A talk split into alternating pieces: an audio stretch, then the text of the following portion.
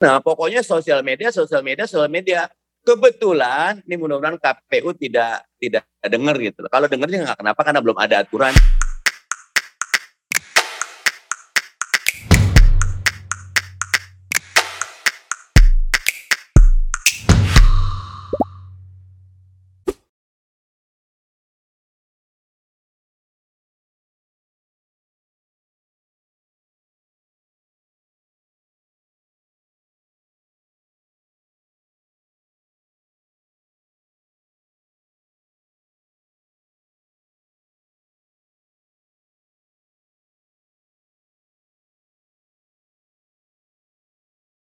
Waalaikumsalam warahmatullahi wabarakatuh, Mas Putu. Selamat siang. Sehat selalu ya, Pak Mardani. Alhamdulillahirabbil alamin. Hmm. Mudah-mudahan suaranya jelas. Iya, hanya delay-delay sedikit ya, tapi resiko lah.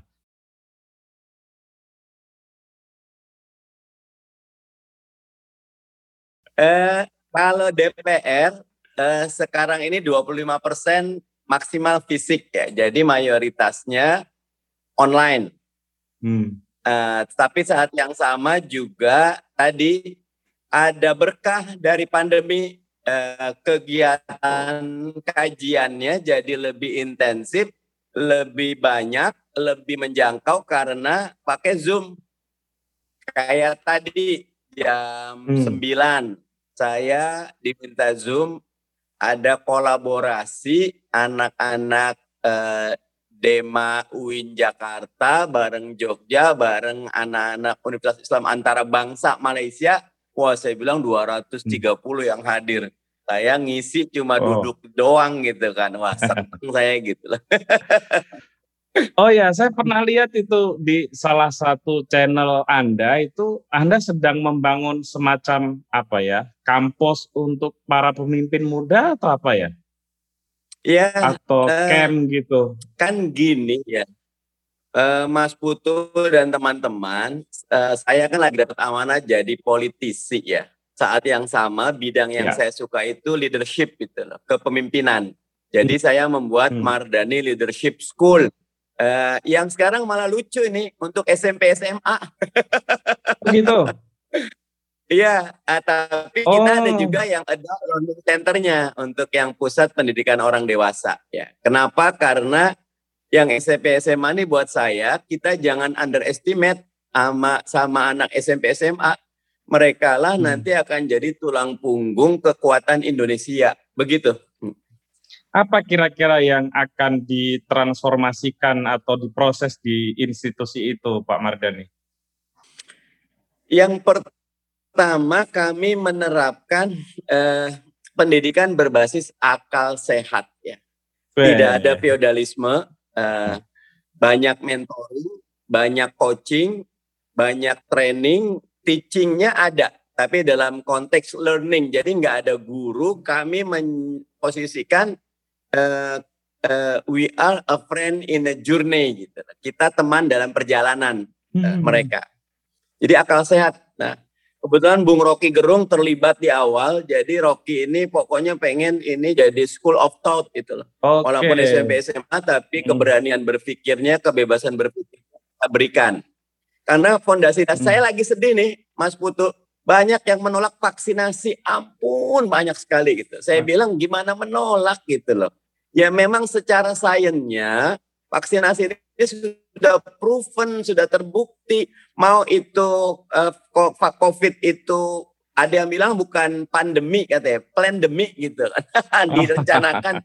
Monggo saya bilang, tetapi faktanya yeah. penyakit ini mematikan, penyakit ini menular, penyakit ini membuat berat. Makanya kalau kami pakai masker itu sunnah Nabi, vaksin itu sesuatu yang harus kita lakukan gitu loh. Nah, dengan akal sehat ini kita pengen ayo segala hal kita guncang dulu. Ada tesa, antitesa, sintesa. Yang kedua tentu karakter berbasis uh, akhlak gitu loh. Karena uh, your attitude will determine your altitude gitu loh. Uh, akhlak kita akan menentukan ketinggian derajat kita. Jadi hmm. dua itu akal sehat dan akhlak. Oke. Okay. Pak Mardani ini kan lama banget ya menjadi politikus dan sepertinya ketertarikannya semenjak SMA ya, karena sudah jadi rohis. Eh, sudah nah, sudah pernah gini lucu ini. Ya, gimana gimana? Bisa cerita sedikit deh, Pak Mardani. Banyak uh, eh, fase ini yang nggak banyak orang tahu dari Pak Anda. Eh, saya itu lucu. Waktu SD di sekolah dasar negeri di Jakarta Pusat, kelas 1 sampai kelas 3 betul-betulnya nggak belajar gitu. Pas kelas 4 saya bingung ada teman-teman dipanggil ke depan kelas. Itu kenapa dipanggil? Eh pinter dan nilainya hmm. bagus. Oh ada nilai, baru sadar saya ada nilai. Jadi saya bilang, ah saya mau kelas 5, kelas 6, gue mau, saya mau ke depan lah. Bahasa kita, gue mau ke depan lah gitu. Ah. Ternyata betul, eh, dari sekolah saya yang di negeri nggak banyak. Eh, SMP Negeri 71, saya diterima saya hmm. cukup tinggi lah, uh, top 3 lah gitu lulusan. Jadi lulus. Waktu SMP kelas terus gitu loh. Uh, waktu SMA uh, datang lagi tuh penyakit, malas belajar lagi gitu loh. Tapi teman-teman saya itu baik. Ada Bambang, ada Rudi, ada Kuku, ada banyak lah. Nih anak males nih. Udah saya di didorong jadi ketua rohani Islam padahal eh, nggak males belajar, uh, tidak uh, pinter sih, pin, saya sih yakin pinter ya, pinter yakin gitu loh. Uh, tapi akhirnya dijeblosin udah Dani aja Dani aja tuh jadi ketua rohani Islam jadilah ketua rohani Islam gitu hmm. loh nah di situ ternyata learning by doingnya kerasa ya bahwa when you are a leader you are alone on the top ya kalau Anda pemimpin, Anda sendirian di puncak, nggak boleh lagi. Siapa nih? Si ini aja dah. Tunjuk ini, tunjuk ini, tunjuk, tunjuk terus. Nah itu mah bukan leader gitu. Kalau leader ya, ya sudah gitu. Kita ambil gitu, Mas Putu. Ya. Terus Anda kan seko, uh, kuliahnya di teknik mesin UI ya? Ya betul. Waktu itu sudah sudah mulai aktif berpolitik dalam tanda kutip. Sebagaimana kebanyakan aktivis mahasiswa lah, eh, malah enggak ya, tapi saya sempat jadi di SMA Rohani Islam di kampus Ketua Musola FTUI yang pertama tuh. Kita kan eh, FTUI pindah ke Depok tahun 87. Angkatan saya angkat 87. Oke. Okay. Tahun 88 saya ada kita bikin musola kecil, saya disuruh jadi ketua musola gitu loh. Nggak oh. lama gitu. Nah, habis itu saya eh, aktif di eh, Tarbiyah dah tuh udah tahun 90 satu nikah gitu loh dan seterusnya. Jadi nggak kayak teman-teman yang kami aktivis-aktivis di BEM enggak saya enggak. Ya, tetapi ya. sempat uh, ikutan di teknik mesin UI jadi ketua musola aja begitu. Kalau tidak salah Anda mulai benar-benar aktif berpolitik itu ketika justru kuliah S2 ya di Malaysia ya? Ya, di Malaysia ya. Sebetulnya aktif di politiknya juga tidak by design Mas Putu karena saya ikut tarbiyah kelompok tarbiyahnya bikin partai politik ya udah saya ikutan bantuin gitu lah oh, di gitu. sana jadi sempat jadi ketua PKS di Malaysia di gitu. Malaysia sempat membina kita punya banyak tenaga kerja kita punya IKMI Ikatan Keluarga Muslim Indonesia Johor Baru oh, rame dah namanya orang di rantau kan gitu. Hmm. Terus apa momentum yang membuat Anda kemudian memutuskan oke okay deh saya berpolitik sekarang gitu? Lagi-lagi saya tuh ngalir aja. Kayak ganti presiden juga nggak pernah direncanakan tuh Mas Putu, ngalir aja. Nanti saya akan tanya soal itu. Jadi tiba-tiba aja pulang, pulang dari ya kan udah selesai nih S3.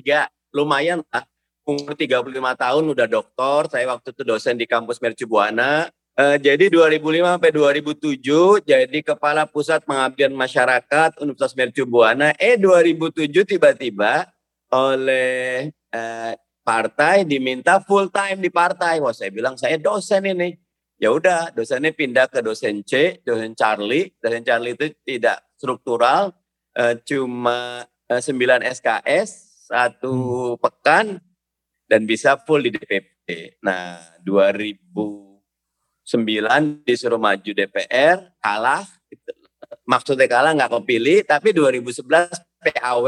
PAW ya. Pergantian antar waktu 2014 maju lagi, kalah lagi, kalah lagi juga. Tapi lucu 2017 PAW lagi. Makanya teman-teman bilang, dan orang PAW cuma sekali, ente dua kali, ente sebetulnya ahlul PAW kayak beruntung gitu.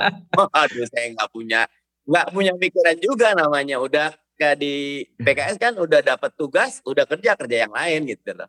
Nah yang rame ketika 2014 nggak kepilih itu kita memang agak sibuk di DPP gitu loh. Waktu itu agak lucu. Uh, sekjennya almarhum Taufik Ridho, wasekjennya cuma satu, saya sendiri gitu wasekjen. Ya udah sibuk itu. Sampai 2016 disuruh jadi ketua tim kampanye Anies Baswedan. Eh Anies Baswedan kepilih, sayanya malah masuk DPR gitu. Alhamdulillah jadinya nggak sibuk gangguin Mas Anies. Mas Anies jalan terus, saya jalan terus gitu. Anda yang pertama menelurkan 2019 ganti presiden ini, Pak Mardani ya. Terus ternyata faktual nggak ganti presiden tuh gimana tuh?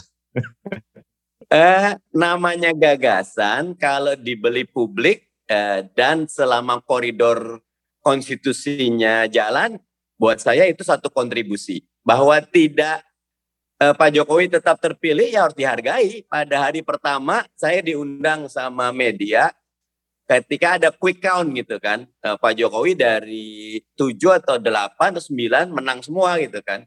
Saya ditanya, Pak Mardhani gimana Pak Jokowi menang ini?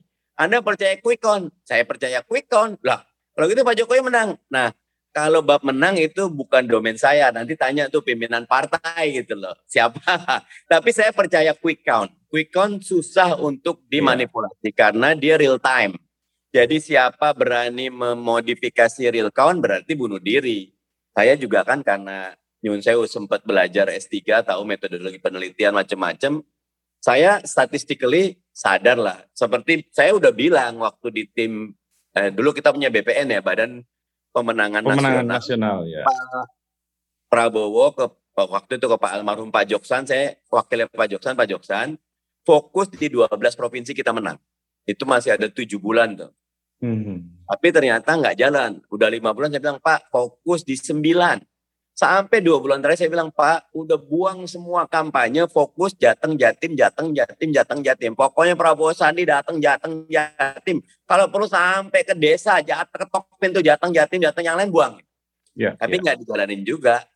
Terus ya kalah saya bilang dalam sebelum pemilihan bilang ya kalah, saya bilang kalah ya udah. Oh jadi jadi anda waktu itu sudah punya kesadaran untuk fokus ke terutama Jateng dan Jatim ya? Oh iya, pertama 12 provinsi hitungan kita. Kalau hmm. 7 bulan kita 12. Kalau 5 bulan kita 9. Kalau 4 bulan kita 7 sampai 2 bulan buang semua, nggak perlu ke yang lain-lain. Fokus Jateng, Jatim, Jateng, Jatim, Jateng, Jatim, Jateng, Jatim. Itu karena Dan, keyakinan bahwa densitasnya tinggi atau karena yang di luar itu juga sudah dimenangkan oleh uh, uh, pasangan Prabowo Sandi? Eh, kan kalau menang urutannya jumlah suara ya. Jumlah suara paling gede ada di Jateng Jatim gitu loh. Karena satu karena dua pasang kan? Iya, kalau kan, tiga pasang kan ada tentu. ada aturan Jabar yang lain. Kita udah sekuritisasi, saya yakin Jabar kita menang. Hmm. Udah yang udah menang buang aja gitu. Bahasa buang tuh udah tinggal. Ya tinggal. Enggak usah Prabowo Sandi datang, saya yang datang, insya Allah aman. Pak Joksan yang datang aman, Bu Rahmawati datang aman. Gitu. Tapi kalau Prabowo Sandi dan seluruh tim utama harus Jateng Jatim, Jateng Jatim, Jateng. Sekarang sekali kampanye Jateng Jatim lebih banyak orang yang datang gitu. Lebih banyak orang yang karena deket-deket, pendek-pendek. Tapi kalau kita ke Sulawesi, Kalimantan, Sumatera masih lumayan ya. Tapi Sumatera itu udah bahasanya udah hijau lah dan betul menang ya, gitu ya, di Sumatera. Ya. Dan terbukti juga kekalahan paling telak terjadi di Jawa Tengah dan Jawa Timur ya Pak Mardani ya. Jatim cuma dapat 35 persen, Jateng cuma dapat 22 persen. Iya. Nah, saya udah bilang Ah, kalau kita nih sayang kan ya uh, saya tidak menyesal karena uh, I'm trying to do the best gitu kan. Kita ya. kasih yang terbaik tapi uh, kita bukan pengantin kan gitu. Betul, betul.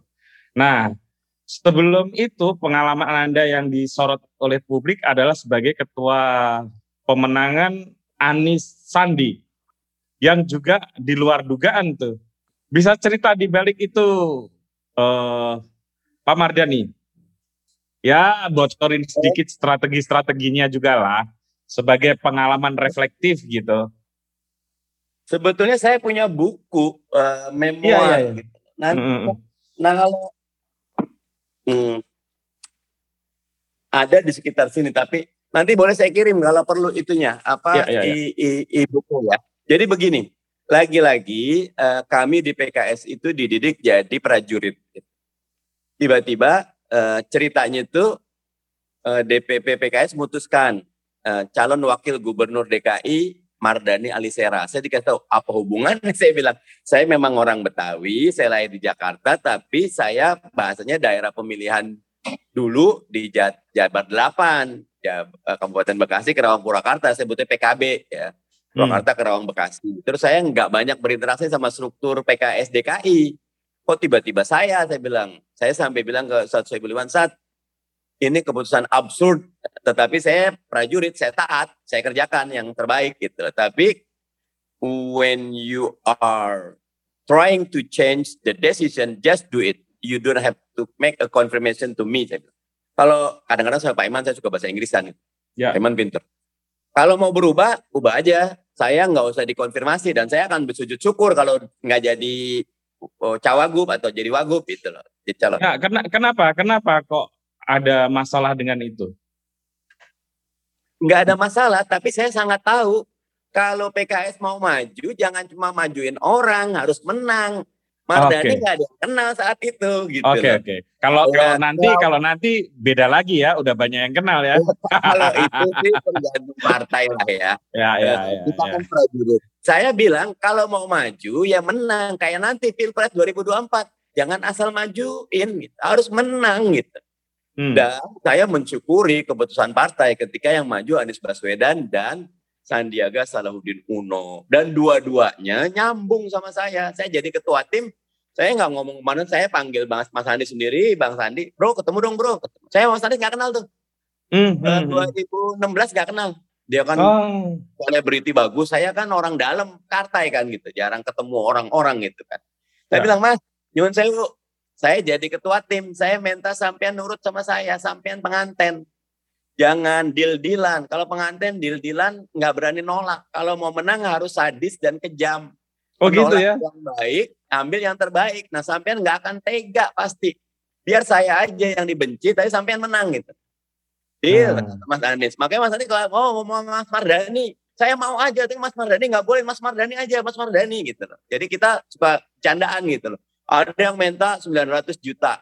Jadinya 30 juta. Mas gimana? Udah urusan saya mas. Pokoknya sampean jangan ini pengen bikin brosur apa gitu. Pokoknya Mas Mardani saya pokoknya sampean tuh pengantin tuh senyum aja, senyum aja. Jangan bikin keputusan apa pun gitu. Tugas saya yang melakukan uh, mission accomplished, uh, get things done. Yang pertama sama Mas Anies sederhana. Mas mau satu putaran, dua putaran. Tergantung uangnya saya bilang saya malah uang gitu. Sederhana hitungannya, penduduk DKI itu 9 juta. DPT-nya 7 juta. Maksudnya seorang pinter, gampang kan? Iya, iya, iya. Asumsi saya yang datang 70 persen, Mas. Dari 7 juta, 7 persen 4,9. Katakan 5 juta yang ke TPS. Kita nah. kalau menang 51 persen. Tapi karena Pak Ahok incumbent, bisa le, bisa longsor nih, Mas. Kita harus, uh, kalau uh, 50 persen per satu, 2,5. Saya bilang 2,8, Mas harus 2,8 juta. Jadi kalau longsor 200 ya 2,6 gitu. Saya kan hmm. nggak tahu. Uh, namanya incumbent pasti punya daya dobrak gitu. Ya. Oke, dulu 2,8. Satunya 50 ribu mas saya minta gitu. 2,8 jadinya uh, 140 miliar. Nggak ada uangnya. ya udah. Revisi 35 persen. Nah, turun tuh gitu loh uh, uh, kalau kalau 35 persen kan ya uh, kita sekitar 80-90 miliar nih mas. Nggak ada juga uangnya, tapi saya kita cari kan. Oke, okay, deal. Nah betul. Uh, ketemu angka 35, targetnya 35. Hmm. Kami prediksi Pak Ahok tetap menang. Kita 35, uh, Mas Ahaye di bawah, kita maju putaran. Kalau putaran kedua udah enak nih mas, saya bilang tinggal berdua gitu loh gitu loh tinggal berdua tapi duitnya juga makin banyak kan apa dia tinggal berdua tapi duitnya kan makin banyak juga nah nanti saya cerita yang kedua gitu loh ya, ya, nah ya, pokoknya okay. step by step gitu loh Hmm. Akhirnya disepakati. Uh, nah, habis itu sepakat nih angkanya. Bang Sandi panggil, bro, duit nggak ada nih bro, ente cari. Tetap tanggung jawabnya Mas Anies. Gitu. Oke, hitunglah antar mereka gitu. Jujurnya ada beberapa kali Mas Anies pinjem ke Mas ke Bang Sandi. Saya yang tanda, yang maksa tanda tangan. Udah jangan buru-buru minta dibayar. Pokoknya nanti kalau uh, lunas, eh menang kita cari duit buat bayar. Kalau belum menang, tempo-tempo lah gitu loh. Gitu loh. Ah Bang Sandinya luar biasa. Sandi luar biasa. Mas Anies juga luar biasa. Dan semuanya nurut. Nah, kalau kami pakai teori waktu itu tinggal katakan 4 bulan tuh ya. Udah kan kami gini. Udah punya duit, eh udah hitungan 35 persen duitnya nggak ada. Nyari duit dulu. Bikin tim dulu. Nah baru terakhir 4 bulan terakhir baru kami kerja. Hmm, bulan pertama gigi satu, bulan kedua gigi dua, gigi. Nah, jadi kita mulai Oktober gigi satu, hmm. November gigi dua, Desember gigi tiga, Januari gigi empat, nah, eh, Februari gigi empat itu Januari Februari lah, 17 Februari pencoblosan. Jadi di awal pelit sekali semua pada marah sama saya. Iklan segini kasih minta seratus ribu sepuluh juta Joko wah nggak bisa terserah nggak mau ambil lagi itu udah berapa gitu. Tapi di akhir saya royal gitu loh. Nah, karena apa? kita maraton justru putaran terakhir harus punya duit gitu. Lebih baik saya dimarahin yang penting putaran terakhir saya punya duit. Dengan izin Allah dan kerja keras teman-teman menang. Woi, keren. Tapi gimana itu kuncinya mengalahkan incumbent ya? Karena kan uh, ya hampir semua orang lah memperkirakan kemenangan ada di pasangan Pak Ahok Jarot ya. Iya, uh, tentu tidak bisa dinafikan gerakan 212 ya. Tapi kami tidak pernah menggunakan itu sebagai uh, model dan tema kampanye ya. Yang kami lakukan dua, serangan udara dan serangan darat. Serangan daratnya sederhana. Kami punya 267 kelurahan. Uh, survei bersama Mas EF kita sudah punya 52 kelurahan hijau, kita kuat. 42 sampai 45 kelurahan tuh merah, mereka kuat. Sisanya kuning. Udah, pokoknya kita fokus kuning, kuning, kuning, kuning. Jangan kampanye di hijau, jangan kampanye di merah. Nah, hmm. kasusnya PKS tuh baik-baik gitu. Minggu, dua minggu pertama, 20 undangan PKS yang didatengin Mas Anies Sandi cuma dua, 18 nggak didatengin, ngamuk PKS. Saya ketua tim, saya PKS. Saya didatengin tim PKS. Mas Mardani, antum ketua bukan sih? Gitu. Kok Anies Sandi nggak nurut, nggak datang? Waduh, kaget juga saya. Mas Anies sama Sandi masa sih nggak menghargai PKS? Saya panggil ketua tim kampanye itu Yuda dari Gerindra. Mas Yuda, ketemu dong. Ini PKS komplain nih Mas Yuda. Lah kan Mas Mardani sendiri yang bilang, jangan datang ke hijau, datang ke kuning, kuning, kuning. Yang diminta PKS dari 20 itu dua kuning, 18 hijau ya kita tolak yang hijau. Kalau oh. mau disalahin salah Mas Mardani, oh, bener gitu loh. Lagi teman PKS nyun hmm. sewu gitu loh. Sampean salah.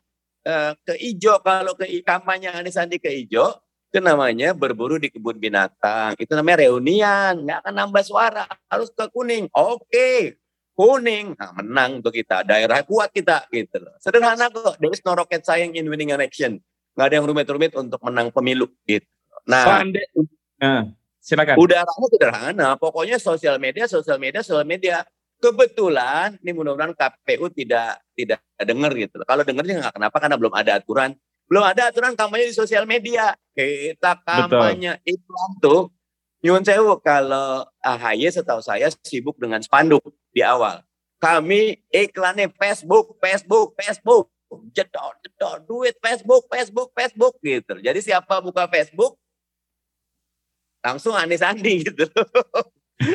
Karena kita tahu gitu lah. Sekarang DKI itu penetrasi internetnya tinggi gitu. Udah Facebook gitu.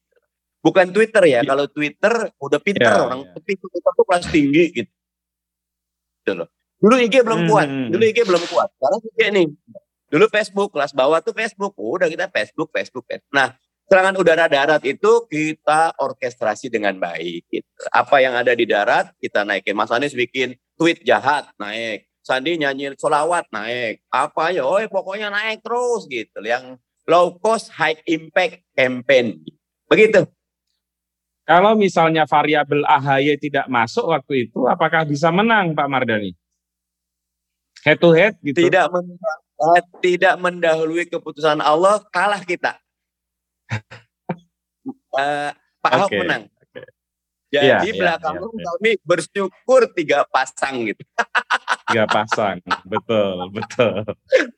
Karena karena suara Pak Ahok juga padat kan, solid suara Pak Ahok ini. Burden sharing gitu loh. Burden sharing itu uh, saling panggul gitu. Pak Ahok hmm. tuh putaran pertama 42, putaran kedua 42. Solid, solid pisan suara betul, Pak Ahok. Betul. Tapi pada saat putaran kedua tadi dibilang mahal. Enggak. Karena Enggak, ya. pemilih AHY itu cuma milih dua, Pak Ahok sama Anies. Benar. Yang atas pimpinan partai itu kayak saya bilang itu tugas pimpinan ya sekjen-sekjen gitu. Yang bawah saya gerilya ambil relawan-relawan murah meriah ajak makan udah Anies aja ngapain Pak Ahok nyuncai Pak Ahok ya karena waktu itu saya ketua timnya Anies Sandi kan gitu ya, kalau ya, ya. ketua tim yang lain ya saya kerjakan arahan partai gitu. Betul. Kita kan prajurit. Pak Mardani, nah ini agak serius kalau ini. Di Pilgub DKI itu pula dianggap sebagai benih-benih polarisasi yang terjadi di masyarakat yang sampai sekarang nggak sembuh lukanya. Bagaimana Anda menjawab tuduhan itu? Ada benarnya, tetapi tidak 100% salah di publik ya, karena memang kita melihat eh, Pak Ahok ini luar biasa ya. Pertama, uh, media darling. Ya. Uh, yang kedua, terobosan-terobosannya saya sangat hargai. Saya pribadi sebetulnya sangat banyak memuji kerja Pak Ahok saat jadi hmm. PJ Wagub ataupun ketika gubernur karena terobosannya banyak melakukan reformasi birokrasi di DKI, membuat clue sehingga lurah-lurah betul-betul bekerja keras. Buat saya itu banyak yang baiknya. Jadi eh, saat yang sama dilalahnya Pak Ahok itu ya satu eh, kasus eh, penistaan agama. Ya saya sendiri untuk bab ini tidak ingin masuk. Apakah okay. benar salah? Tapi itu jadi isu besar di politik itu bukan benar salah, tapi isu ini mengganggu elektoral atau tidak. Nah, ketika ada yang menggerakkan, kami tidak terlibat. Gitu. Pokoknya buat kami bab itu kita nggak ikutan paling-paling ikutannya satu. Tadinya surat suara eh, kita pengen Anis Sandi itu nggak usah pakai peci, tapi ketika ada kasus ini, kayaknya tadinya gini, eh, kanan 30, tengah itu 40, tapi kayaknya sekarang kanan 30, kanan eh, 40, tengah 30 gitu. Udah pakai peci aja dah gitu. Itu aja yang yang kita rubah gitu. Yang lainnya nggak ada. Jadi eh, itu ada benarnya, tetapi karena memang kita melihat juga eh, bahasanya eh, masyarakat merasa keadilan itu tidak tegak. Dan kalau pilpres eh, tidak bisa diangkat sebagai eh, efek dari pembelahan, tetapi karena dua pasang calon, coba tiga pasang calon, coba empat pasang calon, akan ada diskursus atau kompetisi karya dan gagasan. Kontestasi karya gagasan bukan primordial ataupun identitas. Begitu. Sebagai mantan tim uh, ketua bahkan ketua tim pemenangan uh, Pak Anies, bagaimana melihat kinerja Pak Anies sampai tiga tahun ini? Eh empat tahun ya, mau empat tahun. 2022 nanti Oktober selesai. Ya. Uh, hubungan tetap baik. Hmm. Kinerja uh, pandangan saya eh, yang terselesaikan ada, yang belum selesai juga ada. Tapi yang belum selesai mudah-mudahan sebelum Oktober 2022 bisa diselesaikan. Oh ya, Pak Mardani kan tadi berkali-kali ya menyebut sebagai prajurit, prajurit, prajurit. Apakah itu memang eh, situasi batin para aktivis partai PKS, Partai Keadilan Sejahtera maksud saya? Sebetulnya konotasi prajurit itu begini. Kita dididik tidak boleh punya ambisi dunia, ya. Tapi kita dididik untuk punya ambisi menjadi orang terbaik, memberikan kontribusi terbaik, tapi tidak perlu memilih posisi terbaik. Kalau posisi yang sekarang aja udah disyukuri kok gitu loh.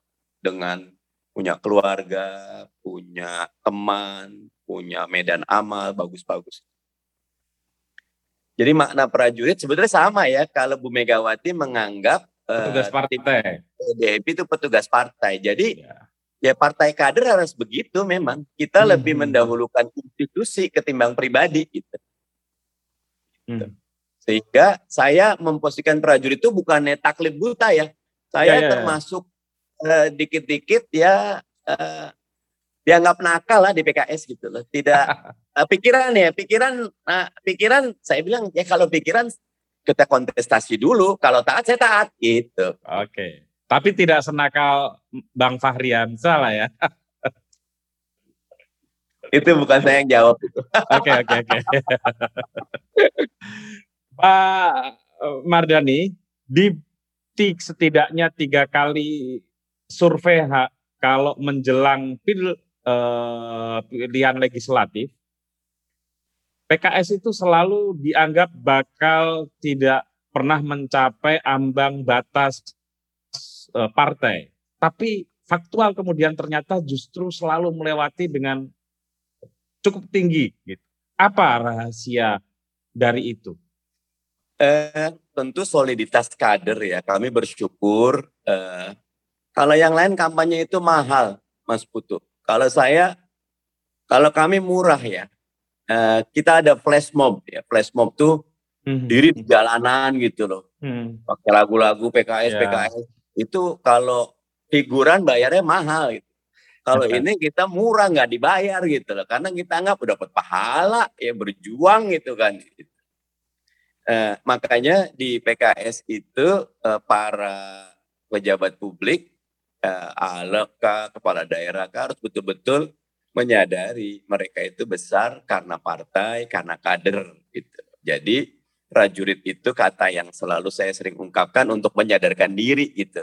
Saya ini jadi begini ya karena dukungan partai dan dukungan kader. Gitu. Walaupun setiap kita punya kapasitas ya, tapi harus sadar diri itu sehingga membuat kita uh, tahu diri gitu. Nah, jadi itu rahasia PKS soliditas kader dan soliditas kader itu kalau kita yang di DPP, DPW, DPD, lain-lainnya betul-betul menjaga kader, perasaan kader gitu.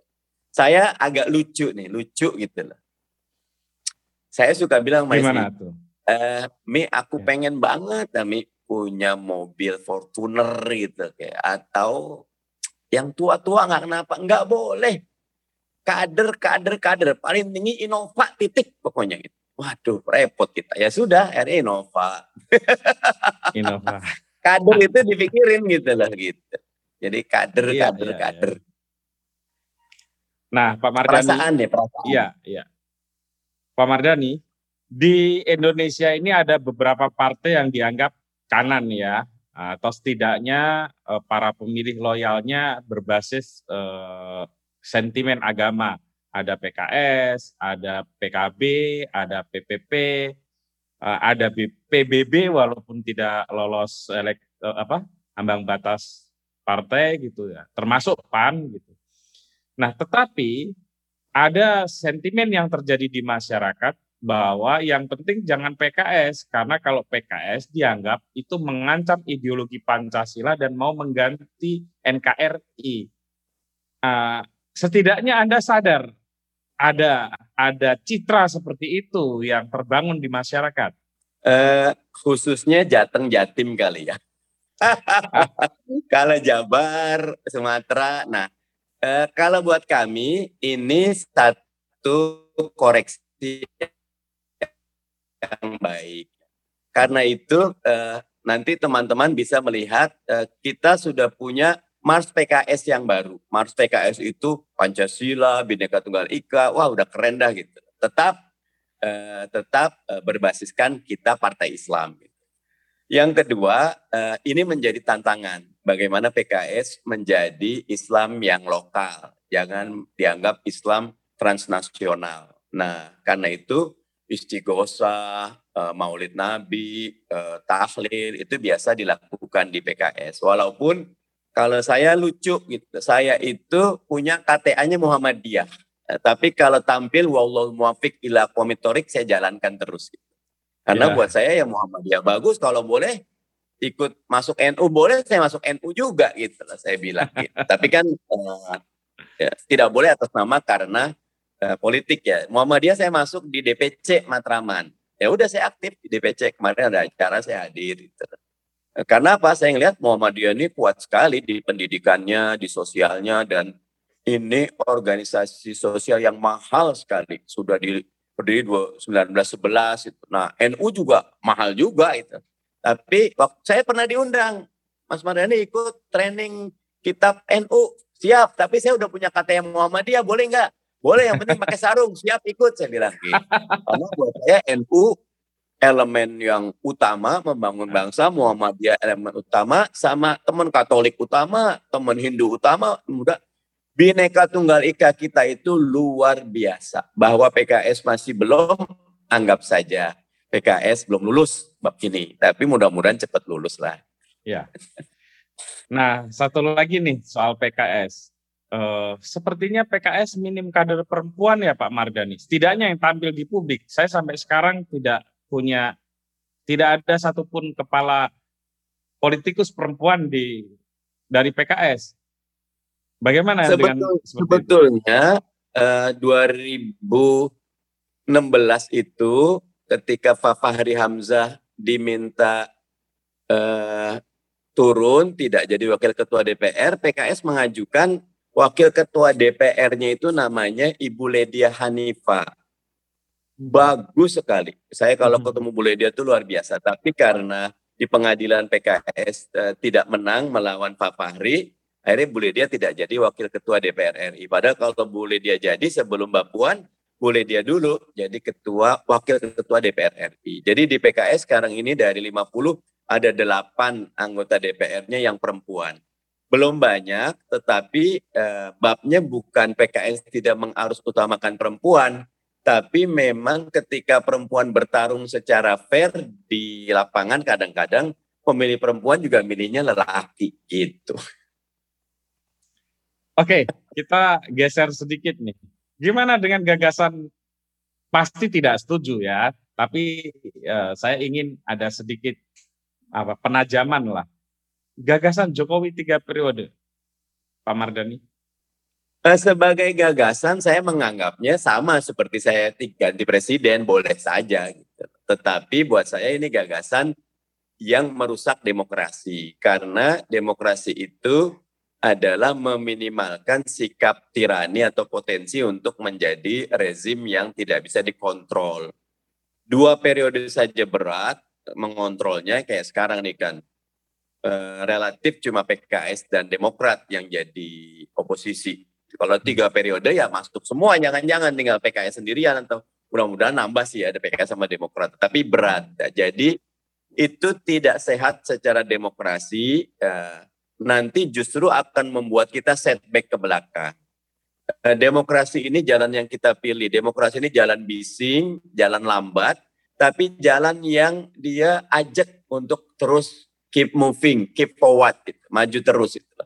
Itulah sebabnya kenapa George Washington walaupun bisa tiga, empat, lima periode, beliau bilang e, dua periode cukup. Nah, dari situlah George Washington dari 46 atau 47, Biden kayaknya sekarang 48 gitu. Eh, Trump 46, Biden 47, Obama 46, eh, Biden eh, eh Trump 47, Biden 48 kalau saya nggak salah. Dari 48 uh, presiden di Amerika, tiga yang paling terkenal yaitu uh, George Washington karena menolak dipilih kembali walaupun kalau maju pasti menang gitu loh. Kemudian Abraham Lincoln yang dia uh, menghapuskan perbudakan sama Theodore Roosevelt ya. Karena uh, Great Depression-nya dia mampu membuat kreasi-kreasi baru Amerika tetap maju lagi. Jadi uh, dua periode adalah pilihan yang paling pas uh, untuk demokrasi dan kesehatan ke sistem uh, politik di Indonesia. Begitu.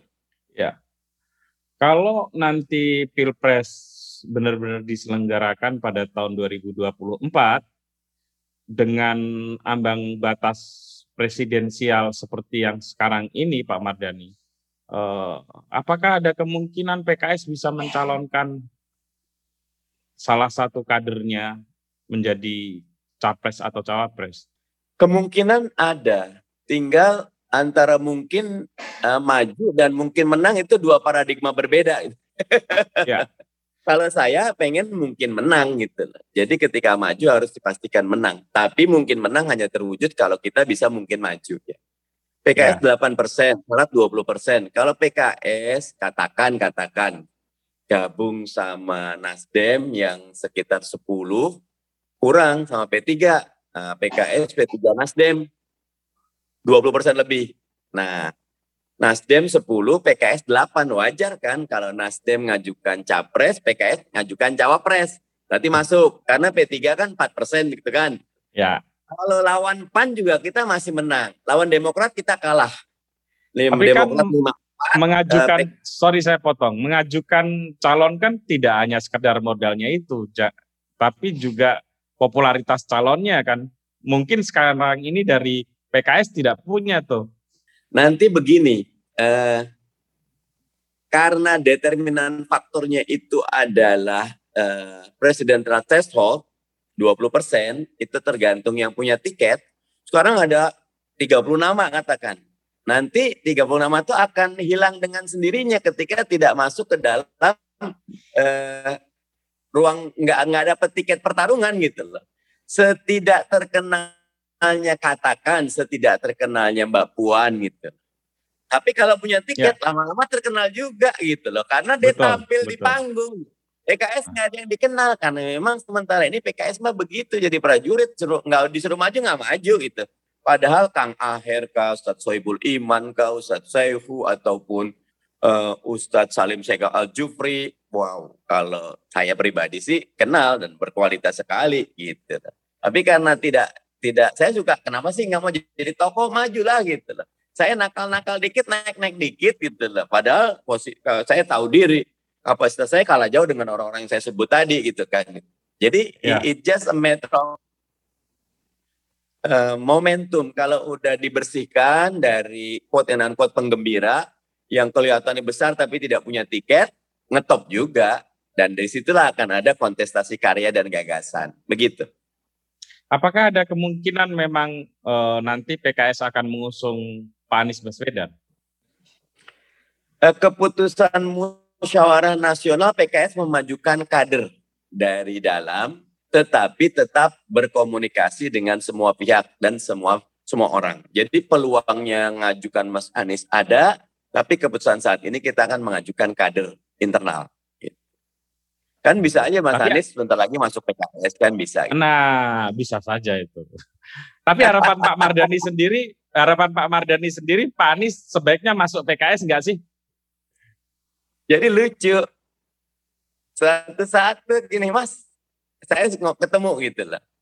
Saya masuk parpol enggak ya? Mas Anies nanya gitu loh. Jangan uh. Mas, udah. Uh, beyond party aja saya bilang gitu. Nah, kau, tapi kan kau, sekarang kau malah gitu. Sudah Iya, iya. Ya biar, biar lebih banyak yang dukung Mas Anies, jangan cuma PKS gitu kan. Gitu. Oke. Okay. Tapi kalau sekarang ya tinggal diskusi aja dengan pimpinan partai. Kalau buat saya masuk parpol baik, tidak di luar di luar parpol juga baik. Artinya besar ya, kemungkinan. Tapi masuk parpol punya kelebihan. Artinya besar kemungkinan Pak Anies kalau maju kayaknya nih PKS akan mendukung penuh juga nih, walaupun tidak masuk partai dulu. Nah, kalau itu keputusannya di majelis syuro gitu. kalau yang saya tadi ngobrol itu kan ngobrolan personal gitu kan. Iya, iya, iya. Nah, saya membangun hubungan sama Mas Anies tidak hubungan struktural, tidak hubungan macam-macam official, hubungannya personal aja. Ayo ya. Mas, diskusi. Makanya Mas Anies mau apa juga nggak ada urusan sama saya. Sampean bebas kok merdeka. Di pemilu legislatif nanti 2024, kira-kira berapa kenaikan? Kayaknya kalau turun kan enggak nih PKS sudah bikin logonya jadi pink segala masa turun suaranya. Berapa kira-kira target orange. kenaikan? Logonya, logonya orange. orange. Sorry, sorry, sorry. Orange, orange. Saya suka ngutip gini, only the dumb person uh, cuma orang bodoh yang yakin menang pemilu. Kalau PKS yakin akan naik, tidak turun, itu PKS bodoh. Semua hmm. harus dipersiapkan.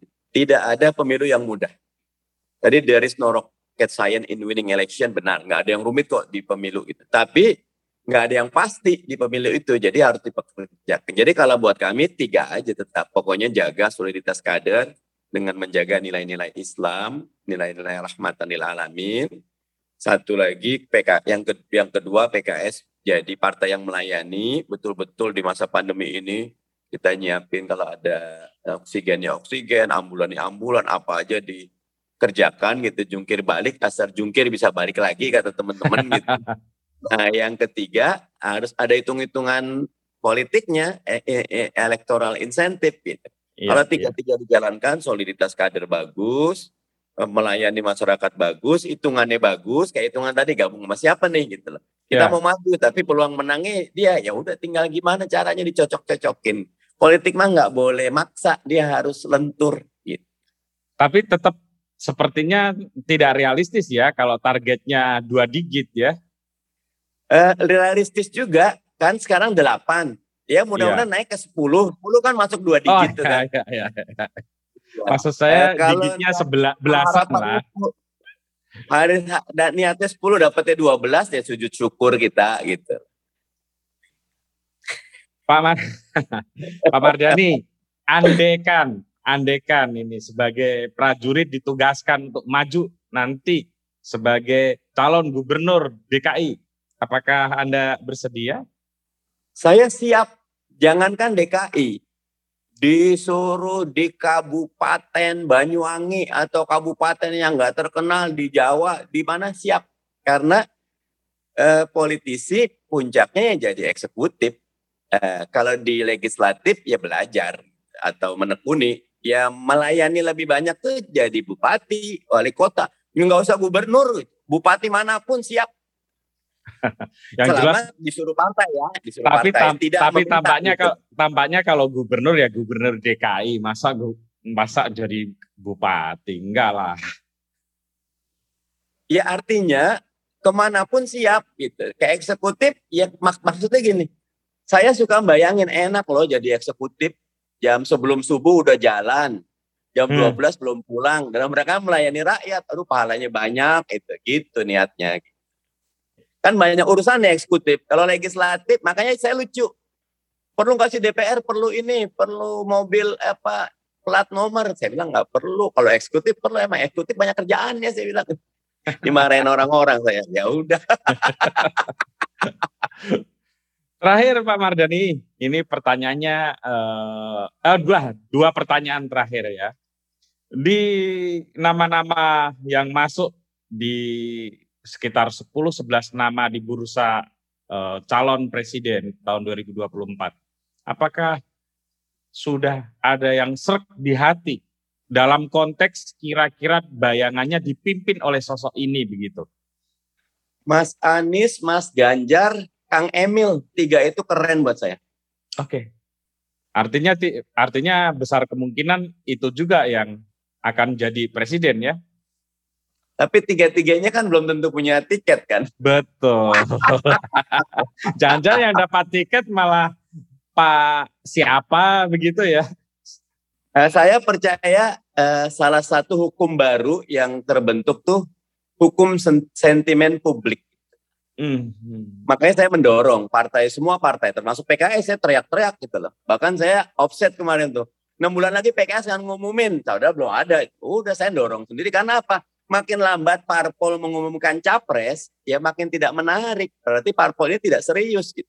Kalau serius, saya up. Nah, nanti Mas Putu lihat detikcom. Ya. Eh, saya termasuk yang mengapresiasi ketika Partai Solidaritas Indonesia PSI mengumumkan uh, Mas Giring, Giring. Ya. apa namanya? Giring, Giring Ganesa sebagai ya. capres. Partai lain atau orang lain ngenyek saya bilang oh saya bilang justru ini yang bagus partai yang bagus Betul. berarti dari awal mengumumkan capresnya siapa sekecil apa pun urusan nomor seribu tapi ini tanggung jawab publik etika dan logikanya parpol itu nggak menonjolkan tokohnya untuk jadi pemimpin kalau partai cuma jadi uh, perahu aja buat orang ya jangan bikin partai politik jualan aja kalau gitu. gitu. Ya, tapi kan hampir semua partai di Indonesia selalu bilang mereka harus mencalonkan uh, calon dari internal sendiri, tapi faktual nanti ketika terjadi pemilihan belum tentu juga kan itu kecil juga Nggak usah khawatir. Semua partai sekarang pengen menang kok gitu. Walaupun ngotot ngajuin calon sendiri, kalau surveinya jeblok, realistis repot. juga ya. Iya. Makanya eh, nggak usah khawatir siapa pun uh, pemimpin itu selalu optimis gitu. Kalau belum jadi pemimpin udah pesimis yang jangan jadi pemimpin. Mantap, mantap. Terakhir ini terakhir ini Pak Mardani sebagai salah satu orang yang punya dimensi spiritual begitu ya dan juga uh, seorang pemikir juga nih Anda. Bagaimana uh, pandemi ini bagi seorang Mardani Alisera? Yang pertama ini eh, masalah kita bersama. Tidak boleh saling menyalahkan untuk memojokkan atau merendahkan. Tetapi saling memberi kritik boleh. Saya suka mengkritik pemerintah karena dari awal saya pengikut lockdown. Ya. Kalau lockdown, eh, karena ini pandemi, pandemi itu dari luar, ya ikat aja pintu-pintu masuk Jakarta, Surabaya, Medan, dan Pasar ikut insya Allah. Kalau sekarang udah agak berat. Sekarang ini sudah sampai ke klaster keluarga. Kalau klaster keluarga hampir 60 juta penduduk eh keluarga di Indonesia berat. Makanya sekarang yang diperkuat usul saya bikin call center sampai tingkat kabupaten kota. Semua yang sakit dilayani. Apa pun layani dulu. Data, nah seluruh seluruh uang, seluruh apa masukin dulu ke situ. Perlu oksigen hmm. kirim, hmm. perlu obat kirim, perlu dokter cek dulu. Wah relawan direkrut seribu relawan, udah pokoknya jagain semuanya. Duit ada kok dengan burden sharing, dengan payung perpu corona, eh, kita keluarin utang berapa aja BI akan beli. Tinggal fokus fokus fokus uh, pelayanan. Kayak sekarang kasihan beli oksigen, beli obat yang harganya dua 200 ribu dijualnya satu juta, dua juta.